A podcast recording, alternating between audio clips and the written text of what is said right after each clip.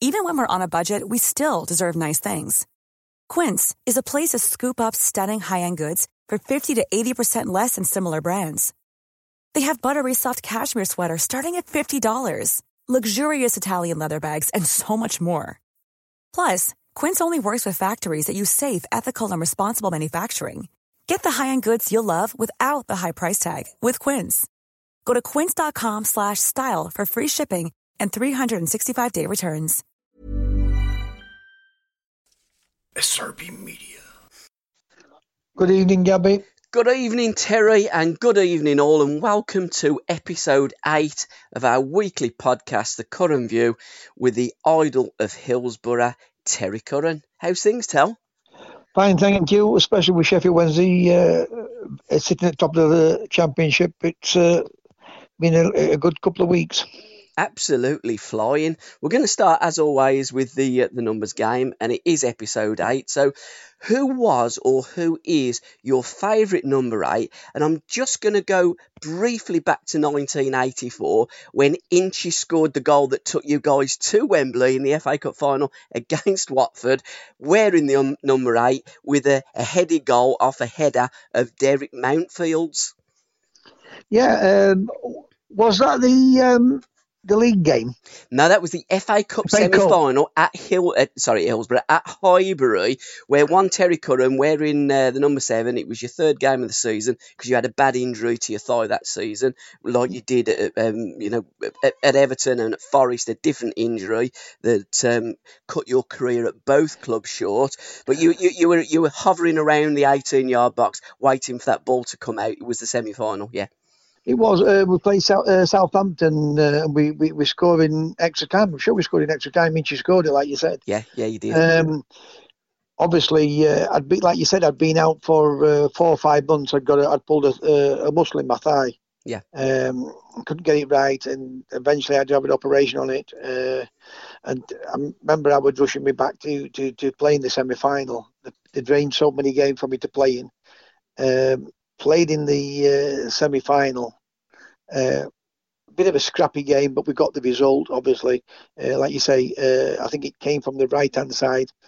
Uh, me and was in there. I think Inchy was the one what uh, the ball landed to, and he, and he, and he put in uh, in back of the net. And it obviously took uh, Everton to the uh, cup final.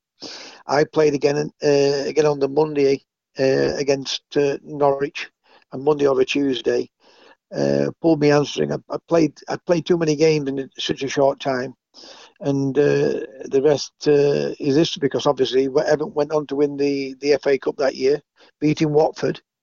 Um, in like like you said, 1974. So, and then it it was a run that Everton went on to uh, went on with and uh, finished up winning the league, FA Cup, uh, Cup Winners' Cup.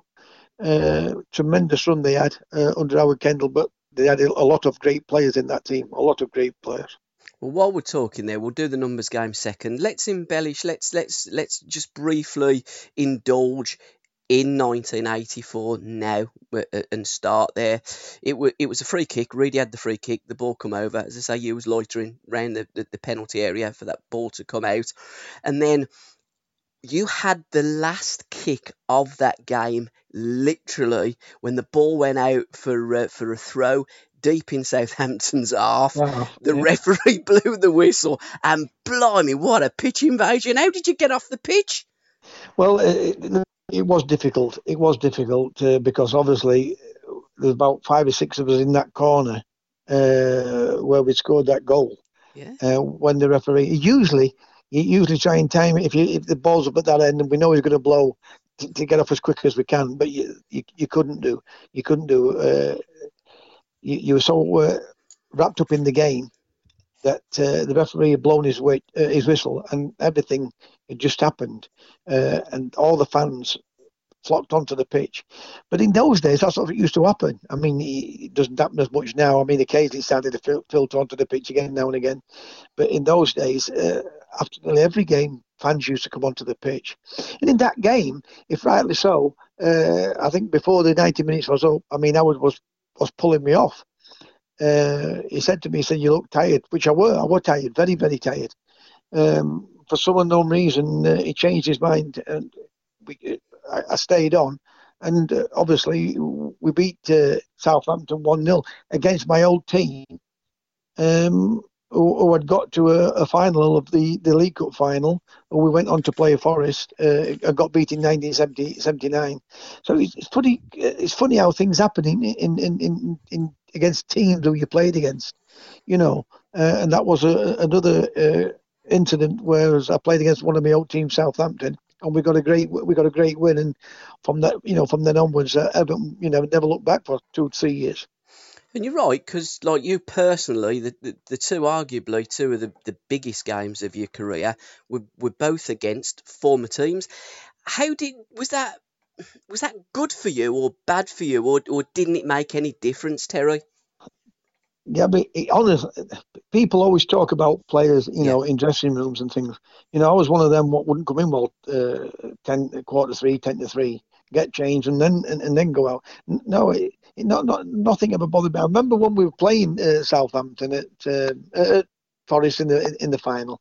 Um, McMenemy saying to me, "Stand aside of me. I don't want Cloughie getting to you, you know, and trying to put you off." I said, "Don't have to stand aside of me. Don't don't bother me playing against Nottingham Forest. Yeah. It's a job. It's a, you know." Uh, it's something that takes your mind off it when you get out onto that pitch. You know, you forget all about problems or whatever going great for you or whatever. Once you get onto that pitch, you're thinking about the game. But I remember McMenemy saying to me, "Keep it side of me. I don't want Cloughie getting to you and uh, putting you off." But after the game, Brian did get to you, didn't he? Because he offered you, "Why don't you come back to me and uh, and play for Forest?" Didn't he after the game? But it weren't that game. It was the game up at Everton. God, we yeah. beat them. We beat them three one. Uh, on my last game of the my, I was on loan at Everton at the time right. when he asked me to come back. Uh, do I fancy going back and playing for Forest? Um, and I said no, you're too late for that now. You know, I said you've won everything now. You're not going to win anything again for the next few years. Uh, you know, it'll take a, it'll take a lot of money to to sort that out. Um, because obviously some of the players are get, were getting old uh, getting older anyway.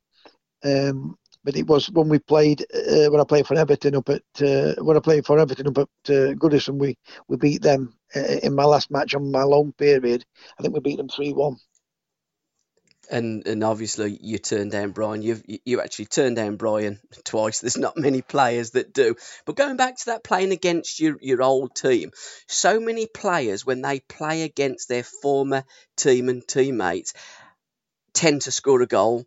Is that just the way it goes, or do you raise your game a little bit more when you when you're playing in those games? Like presumably you're doing the bigger games and you're doing the derby games as well.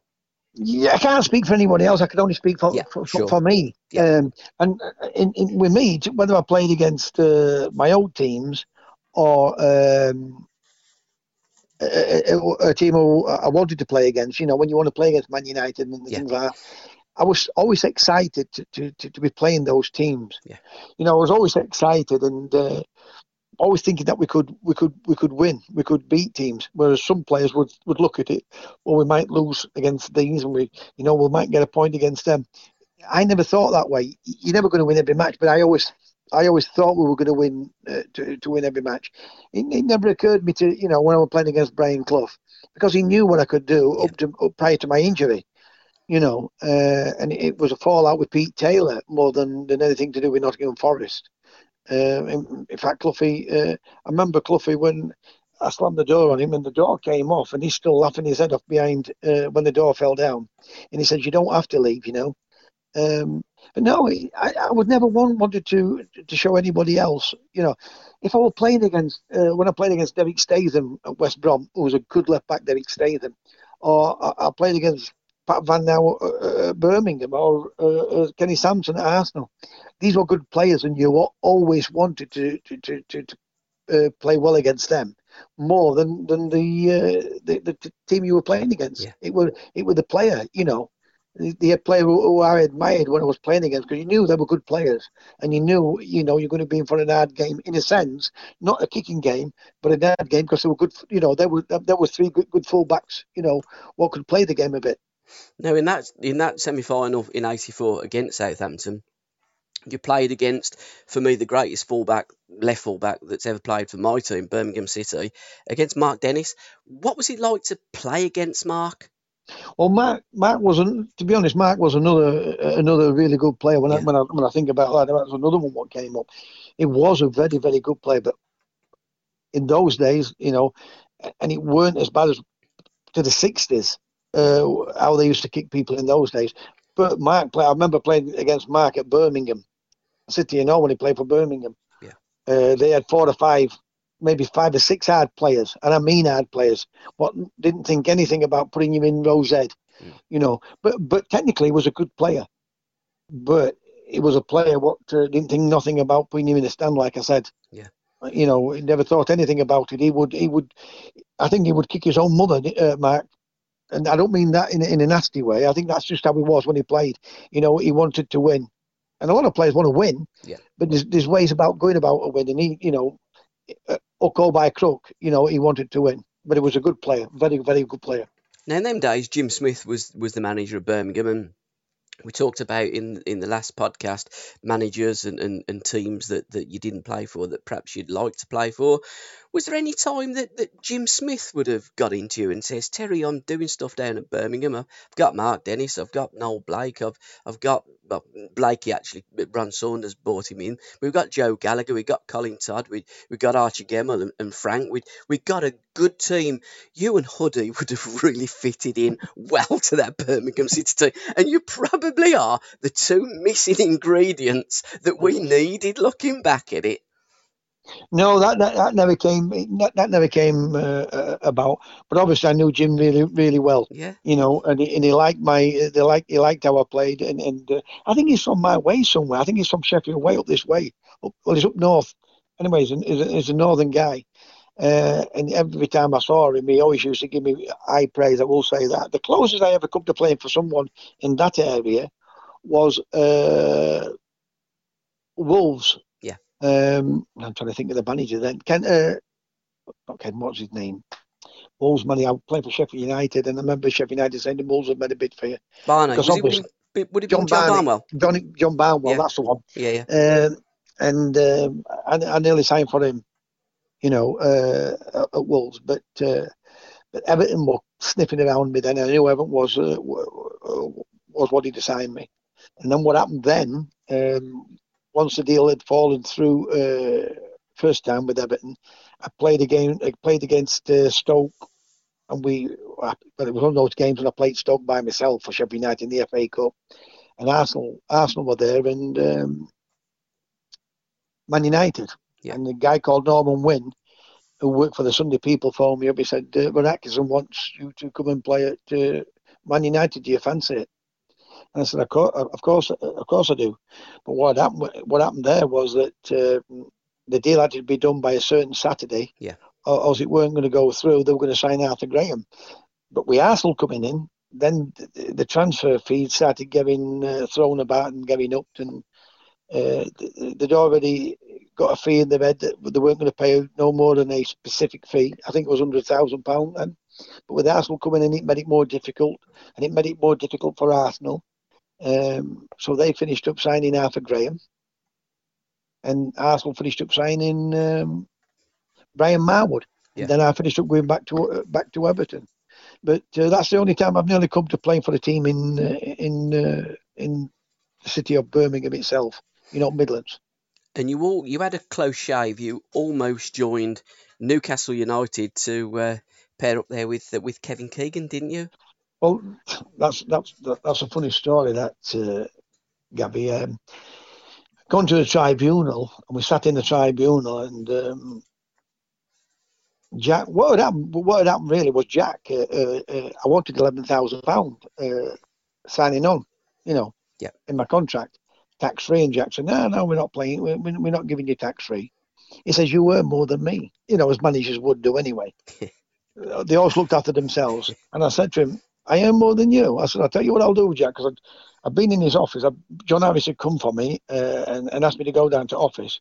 So I went into the office and I'm, I'm in there before Jack. And on there is Jack had had new windows put in and had this done and had that done. And I said to him, and I said to him, I said, tell you what, Jack, forget that £11,000. I'll take that what you've just had done to your house. You know, the improvements in your house. What are you looking at, Mike? What you be looking at that? That's why you should have left on your desk then, should you? so, uh, he wouldn't give me it. He wouldn't give me that. Uh, he wouldn't pay the tax on the on the eleven thousand pound. We uh, it went to a tribunal, and I told him Sheffield United had offered me fifty thousand pound, and he said to me, "Yeah, I bet they have." So, um, and it was a fact because I've still got the I've still got the contract and everything. Uh, and so what I did, went to the tribunal. Jack um, had fetched all the documentation down that Everton had, had, had bid five hundred thousand pound for me when I was playing for Sheffield Wednesday. This, uh, and uh, took it to the tribunal. But because what my wages were, I was getting at Sheffield Wednesday, that's what the, the transfer fee went on. So it was hundred thousand pound. So I came I, I came out of uh, the, the tribunal and Jack said, I'll, I'll pay the tax on that. I said, too late now, Jack. I said, what do you want me to do? I've, you know, I've just come through all this. Anyway, I drove home that night. Uh, I mean, I was married to a girl called Kim. I drove home that night. Just as I walk in the door, uh, my father-in-law's on the phone. And he said, he put his hand over the phone. He said, it's Arthur Cox on the phone. So uh, I picked the phone up. It was Arthur Cox. And he said to me, he said, um, what, what, uh, what have they offered you, Sheffield United? He said, the £100,000 uh, you know, we'd willing to pay that. He said, what have they offered you? So I told him, I said, £25,000 in my hand, uh, 25000 um, in the contract, over a three-year contract, uh, and £300 a week, uh, you know. So he turned around and he said, I'll trouble that. I'll trouble that if you come and sign for us. And I said to him, I said, uh, I can't now. I've already give I've already give Sheffield United my word. He said, Well listen, he said, We're signing Kevin Keegan, I'm gonna play you on right, Waddle on left, Keegan and Beardsley through middle. I said it's too late. You know, I mean, you look at it, when you think back at it, you must think I must think to myself, I must have been crazy. Yeah. But once I gave my word to someone, you know, that would it I mean, I'm not a Sheffield United fan. Why did I do it? I did it to upset Jack more than anything else because what he were doing to me, you know, uh, at the club. I was wanting us to push on, buy, get some more players in. Jack's so careful with the money, and Jack, that, Jack did a great job for Sheffield Wednesday. I, I didn't like the way how we played the game under Jack, yeah. but he did such a great job for Sheffield Wednesday, and he was one of the best people I'd ever met in my life, Jack. Yeah. Right down to earth. But it was little things like that, you know, what uh, um, cost us really at Sheffield Wednesday. Three players. Uh, if we'd have got the three players in, uh, would have gone up that year. Uh, the following year, I had left to, to go to Sheffield United. Um, Jack stayed for another season. I think they got the semi final of the FA Cup. I think they played at Villa Park. Brighton, I think. I'm sure they played Brighton. Yeah. Got to the semi final of the FA Cup. Uh, and then Jack left, uh, left that season. Howard Wilkinson come in, bought three players, and got promotion. And Sheffield Wednesday were back in the uh, old first division in uh, in those days. But uh, that disappointed me because I wanted to go up with Sheffield Wednesday. That's the reason why I came out of the first division at Southampton. You know, not many players would have done that. Not a Chris Waddle, not a David Ayres, not a Trevor Francis. There didn't know the footballer would have done what I did to come out of first division when I was starting to play well again. Uh, after the serious injury I got at Nottingham Forest. So little things like that uh, didn't help. You know, the injuries. Uh, who knows Forest um, they went on to win to win everything. Uh, I got the injury against Burnley. I scored the first goal. Uh, we got uh, we won five two. Out for what seven months there. Came back, played a couple of games. Um, couple of three or four years down the line, I finished up at Everton. Uh, they were at bottom of the league when I first went there. Got some great results. Uh, went back after the uh, loan period. Went back my first game back against West Brom, pulled my thigh muscle out for five months. Uh, it, it brought me back for the FA Cup, got me fit for the FA Cup game. Um, and then I got injured. They won the FA Cup, and the rest is history with Everton. They went and won everything. So the two teams that had won everything, you know, the league, yeah, uh, FA Cups, League Cups, uh, Cup Winners' Cup, you know, European Cup with, with Forest, two European Cups, a League Cup with them. I missed out on all that through through through injury. But I, I suppose if I wouldn't have got injured at Forest, who knows what would have happened? I'm not saying I'd been inside. We just don't know because you know ifs and uh, but ifs, buts and maybes uh, are a big part of uh, footballers' lives. I don't think fans really understand what, what goes on with, with the footballer and what happens during their career.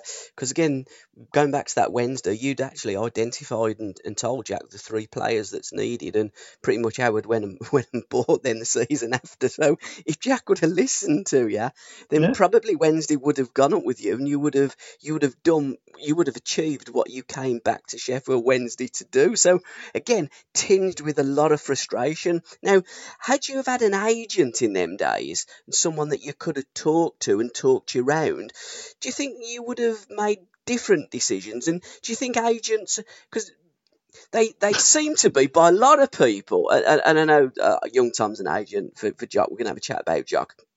But a lot of people seem to think that agents are public enemy number one. I think agents are an absolute necessity in the game to guide young players and to, to just talk them through and having a look at the full picture rather than the little bit that they're looking at. We'll, we'll talk about that, but Yeah. I'll, just go back to Jack. When you know, Jack used to say to me, "Come into office." So uh, after a game, he'd get me in the office, and there'd be other managers there, but you're talking about the teams and players and things, and identifying players, you know, for our team. And you're right. Uh, I- told him the three players to to to, uh, to go and sign, and he said to me, "Keep your nose out. I run this club." But he, he ran he ran the club like he would uh, with his own money. You know, he, he very he, very, he spent very little of his own money. So that's how we ran the club. And going back to the agents now, would it been any? The agents had just started to come, not come in like they are now, but there were little people, advisors advising people. And I remember uh, you, you say, would it make any difference to me? Well, I don't think it made any difference to me, Gavin. That's why I had that little chuckle when you was on about agents. Well, uh, I remember when I went on loan to Howard, when I went on loan up to Everton, and, and I met Howard at his house, and they were the second bottom of the league when, when I went there. And on, on the garage, they, they, they were like a noose with an hangman on. And the death of Kendall, because they really wanted him out. Yeah, The- they did. You know, you know, he'd give eight hundred thousand pound for Adrian Heath, weren't getting goals. He got, he got really got a good team there, and he just weren't. You know, for some unknown, for some unknown, unknown reason, it just wasn't working for him. So uh, I go, I goes up, goes on loan, and um, we turned the club round. We drew against Birmingham, my first game, nil nil. Uh, I think there was about 11,000, 11,500 people there. Then we go and play Ipswich away. We beat them. I remember coming in at half time and Kevin Ratcliffe saying to all the lads, "I'm I'm going to play in the first division, and we're in the we're in the old uh, third division. Uh, I'm in the old third division with Sheffield United." Uh, and, and, Kevin Ratcliffe saying, "Give Terry the ball. Give Terry the ball. He's ripping these apart." So we beat it. We beat Ipswich away two one. Then we played uh, uh, West Brom up at West Brom. We got a draw there. I'm not quite sure whether we beat uh, Tottenham. I don't know if we beat. I don't know if we beat Tottenham away, uh, or, or we drew. I'm not quite sure. Yeah. But th- we we beat Luton at home five one, uh, and then my last my last game was Nottingham Forest. Beat them three one, and rightly what you said earlier on about Clough wanted me to go back and play at Forest. Mhm. So anyway, uh, what had happened? I'd done well up there, so Reg wanted more money for me. So the the, the hundred thousand pound what they'd agreed uh, had gone off the table. So uh, finally, uh, I agreed to to go to Sheffield United, or the Sheffield United and uh, Everton have agreed the the deal's back on again. So I met then Howard up at the uh, Granada Services up at Birch Services in the, on the Mo- M62 there. So I goes in there with a guy called Jerry Webster, and, and Jerry sat at the side of me, and uh, and he's supposed to be doing all the talking for me. But I finished. I listened to Howard, and Howard turned around and he said to me, he said, "I'll give you 500 500 pound a week, uh, and ten thousand pound signing on." And I said, "Howard, I've just saved you. I've just stopped you from getting sacked." I said, "I want me twenty five thousand when I've got in my contract, and I want a thousand pound a week." Yeah, you're not getting that, and all this, blah blah blah. So uh, I said to Jerry, "Come on, we're going." And, and Jerry turned around. He said, "No, hang on a bit, Terry. Let's, let's see if we can sort this out." I said, "No, we're off." So I walked out of the room, and I was shouting me back. I just walked out of the room, and uh, Jerry followed me, uh, followed me out. He's, then he, Jerry's saying to me, I, I think he was a bit naughty what, what he was doing there because he, he, was trying, he was trying to say, you know, do you want to play first division football Yeah. or do you want to play uh, third division football? I said, Howard, it don't make a difference to me. I'll play for Halifax Town. Yeah. All I want to do is play football. And, and I left. The next day, it were all greedy Curran. Yeah. I was coming to the end of my career.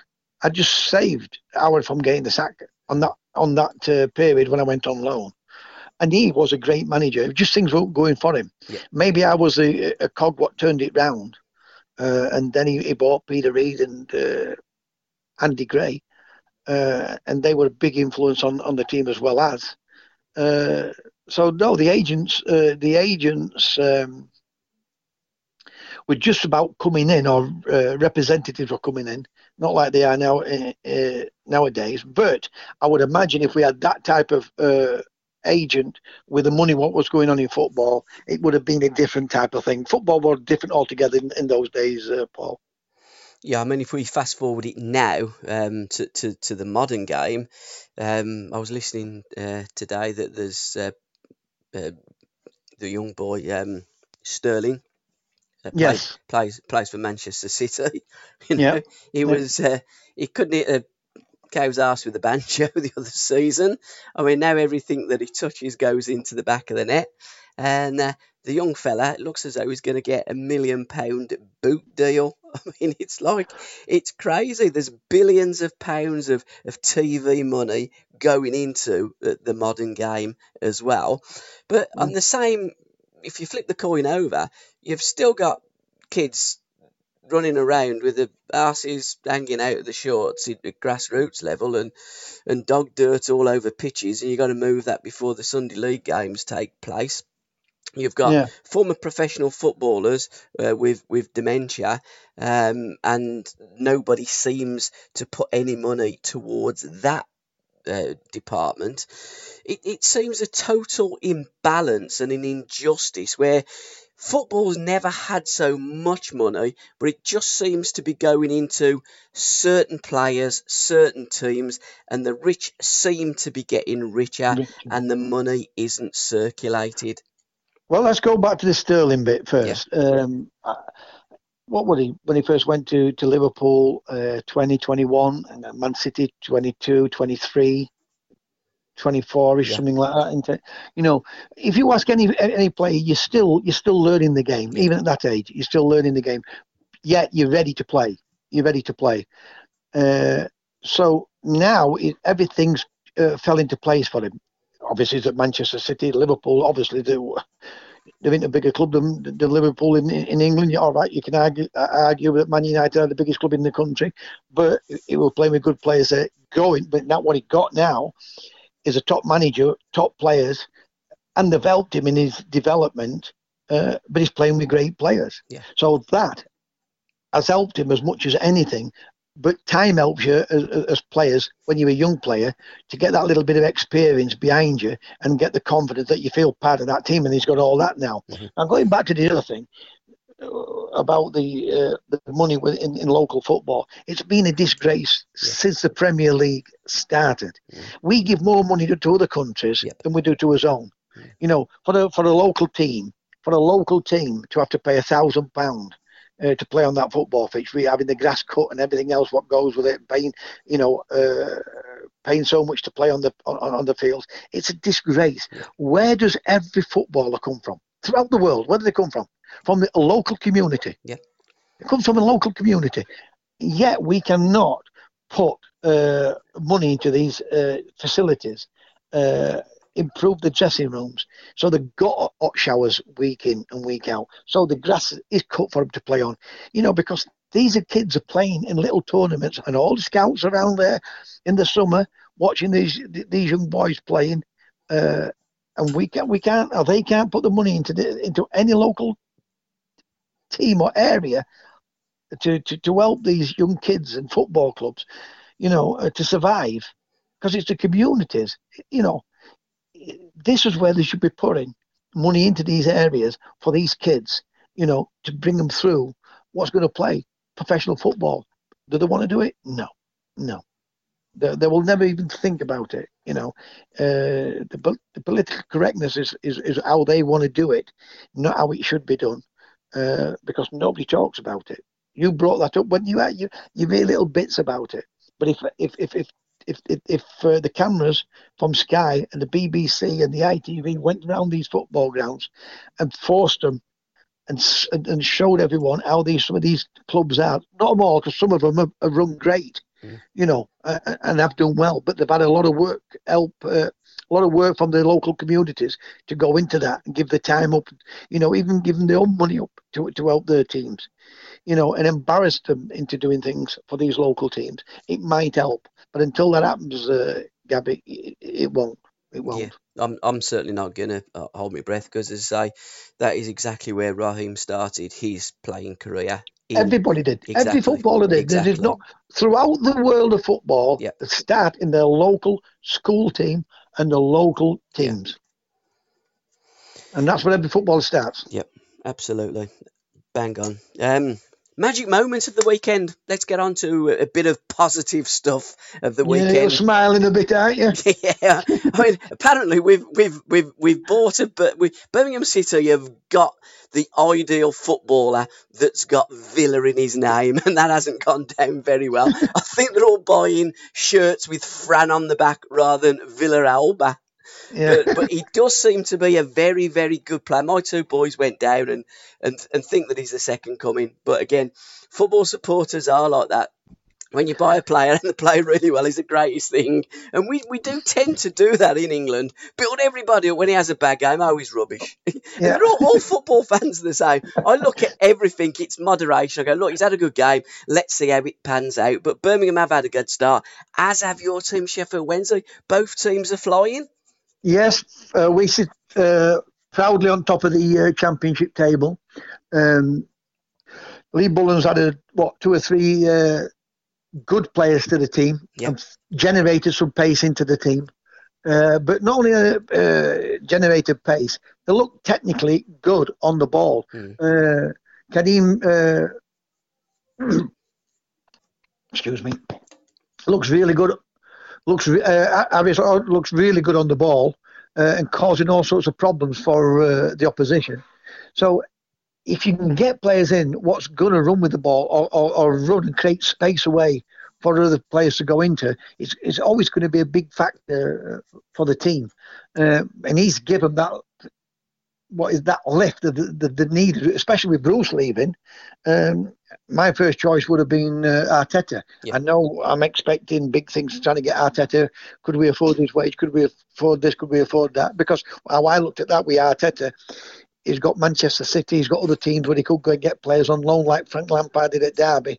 But Lee Bullen, uh, if it wasn't going to get him, I, I, was one. Let's give let, us give Bullen a chance because you know I don't want to see uh, Orton down there. I don't want to see Allardyce down there. I don't want to see uh, David Moyes down there.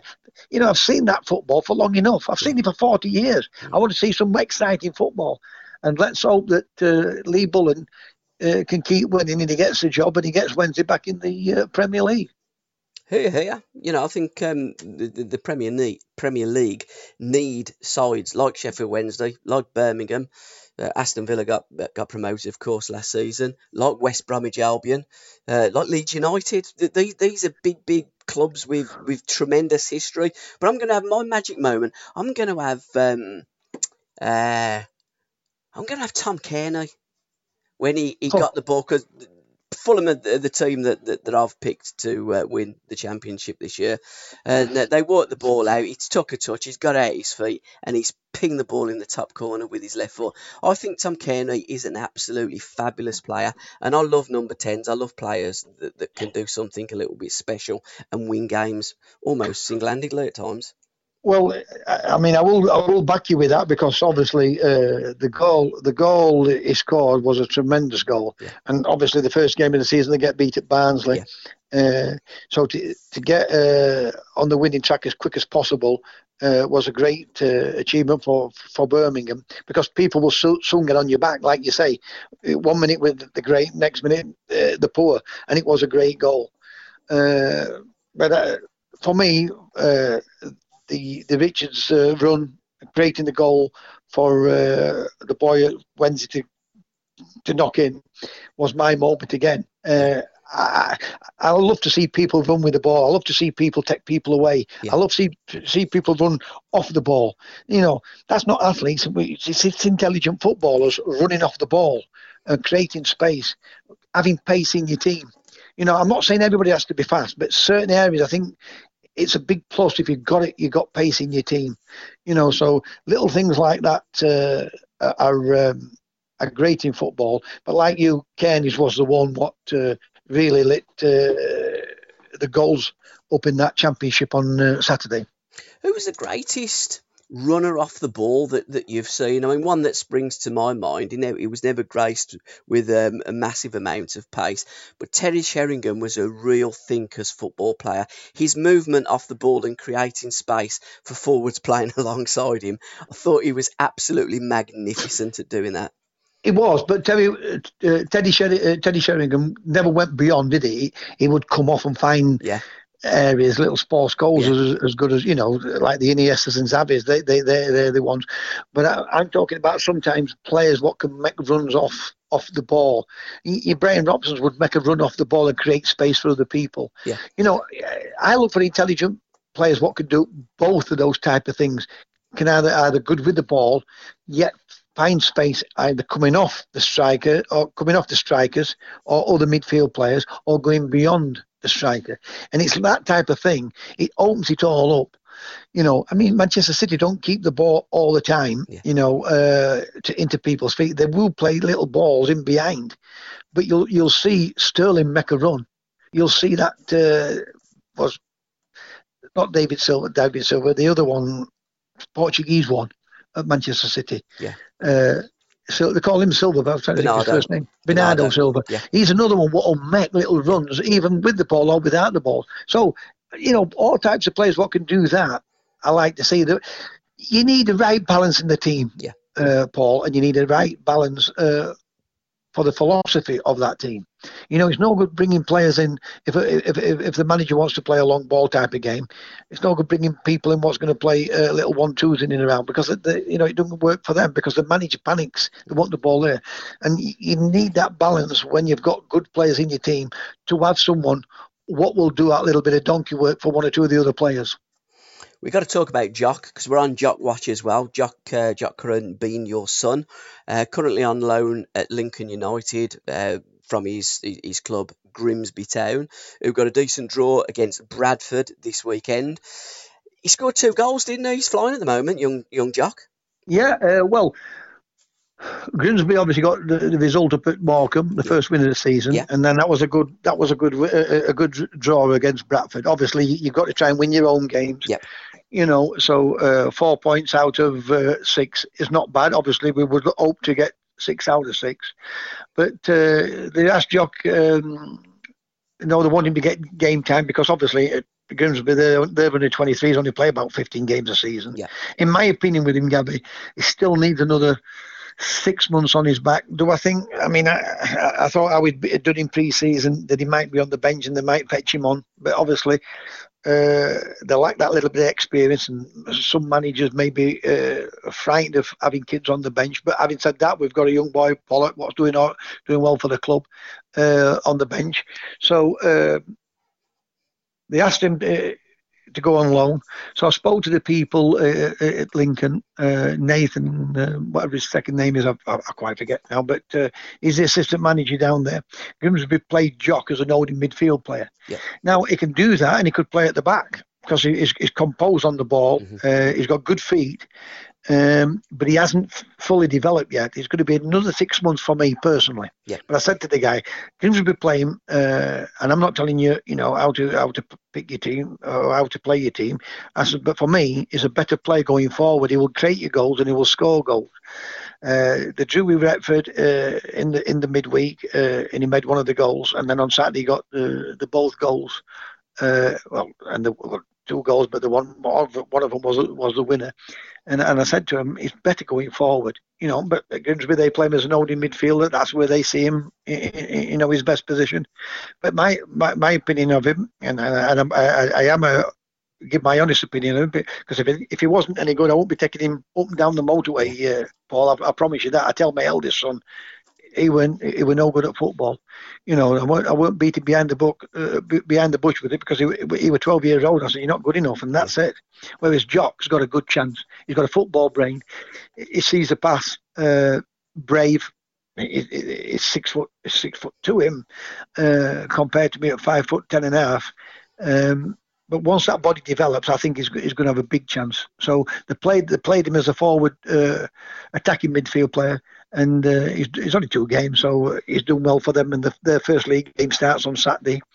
But uh, the, the, the Grimsby, they've got one or two good little lads uh, coming through there.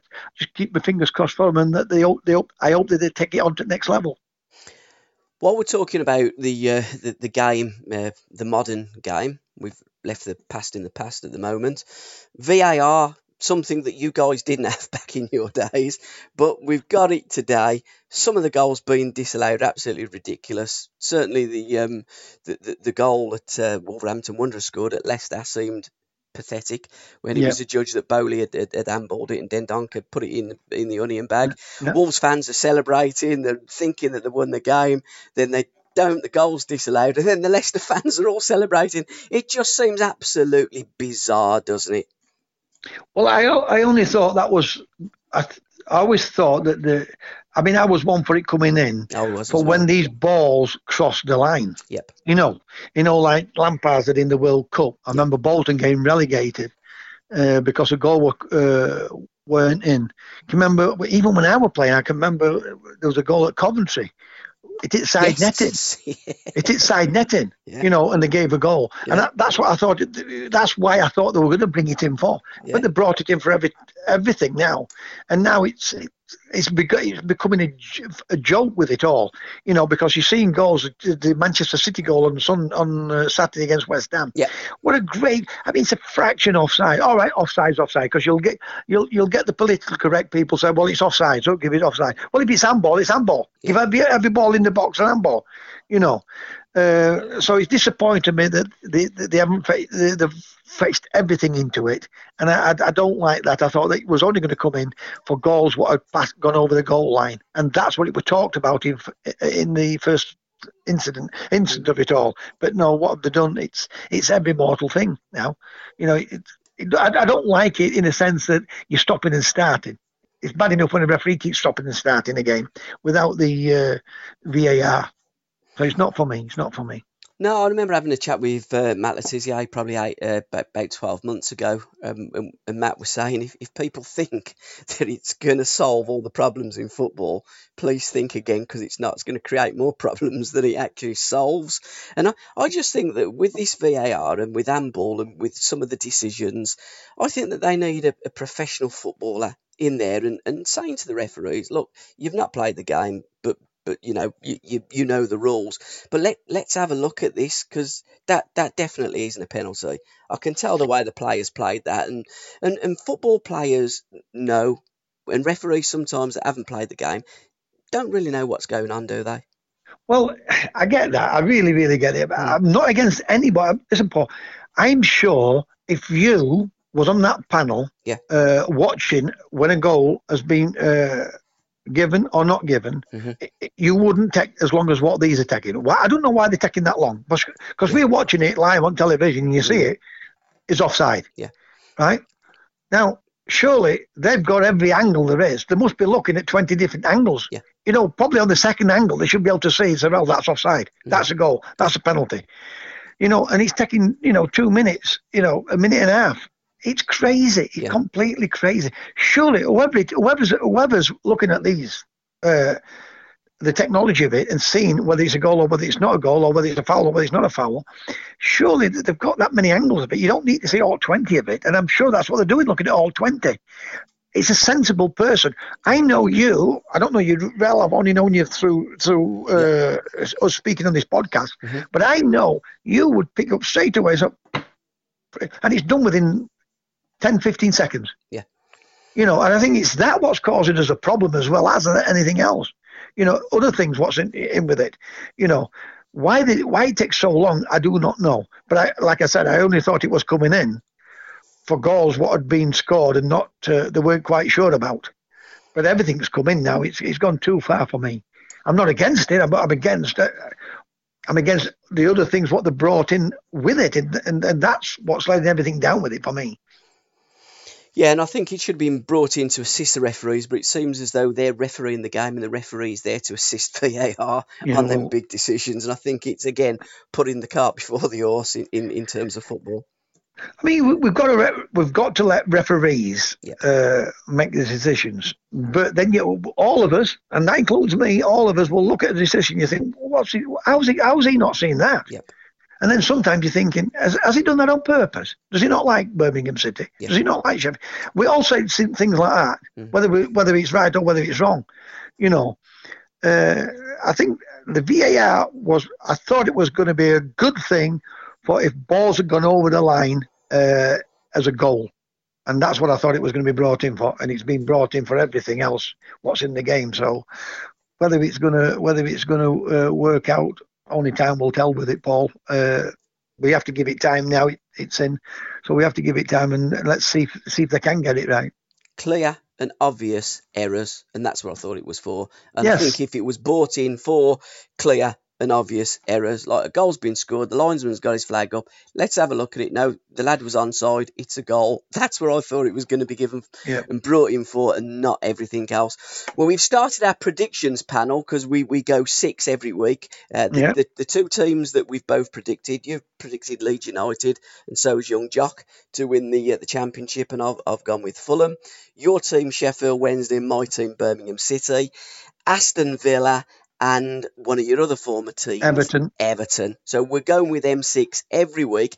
First week we we went three three. We drew three three. You Yes, got um, you got three and I got three. It hinged on the Villa game. Tottenham beating Villa, and that brought you back to to, to three three. So the six are going to be up again this Hang week. Hang on a bit. You had Birmingham to draw. I had Birmingham to win. And I I tell you you what, did. they were a bit unlucky. They were a bit unlucky Yeah. not to win. But obviously, you're right. It, uh, it did hinge on the Tottenham uh, game in, in the end. Yeah, uh, and and again, the, the the player really that, that brought home the bacon for me for uh, for Tottenham was uh, was Eriksen.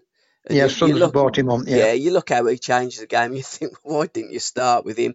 And you, you look in the stand and you see Vertonghen with sunglasses on, and you think, hey, up, what's gone on there? Because he's one of your best defenders. Yeah. There's a lot of things that goes on in in football, uh, with, you know, within management and players and training grounds and, and transfers, etc.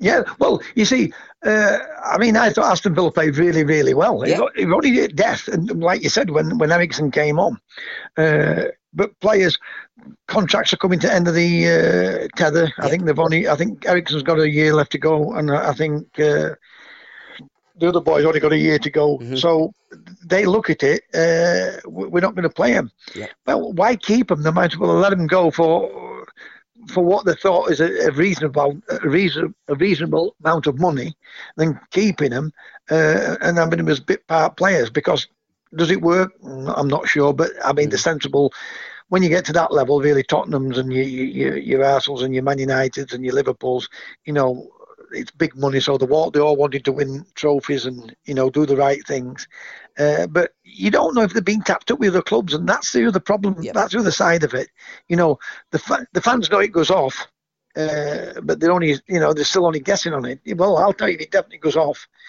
You know, even in today's modern day footballer, uh, clubs will phone up uh, the agent, or the agent will phone up a club uh, and say, look. I think my player will, uh, will go well in it you uh, uh, with your team. So all that happens in the game.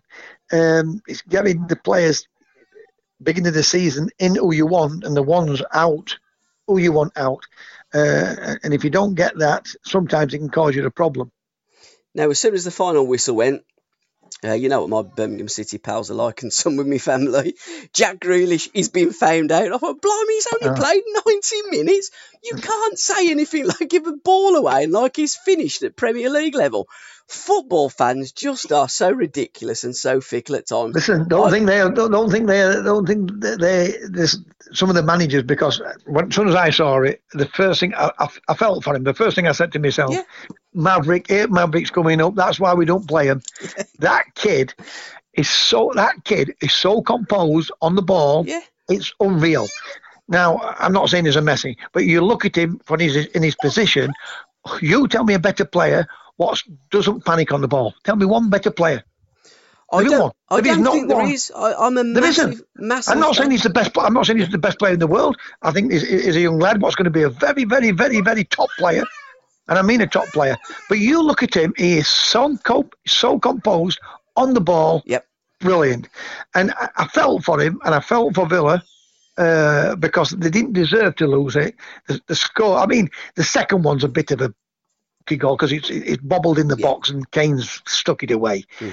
Uh, but yes, Jack's made uh, a mistake on the other one, uh, and I felt for him. But the first thing I'd have said to him as a manager, don't worry about that. Learn from it.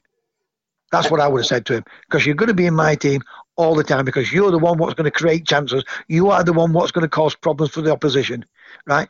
But learn from the mistake. That's what I would have said to him.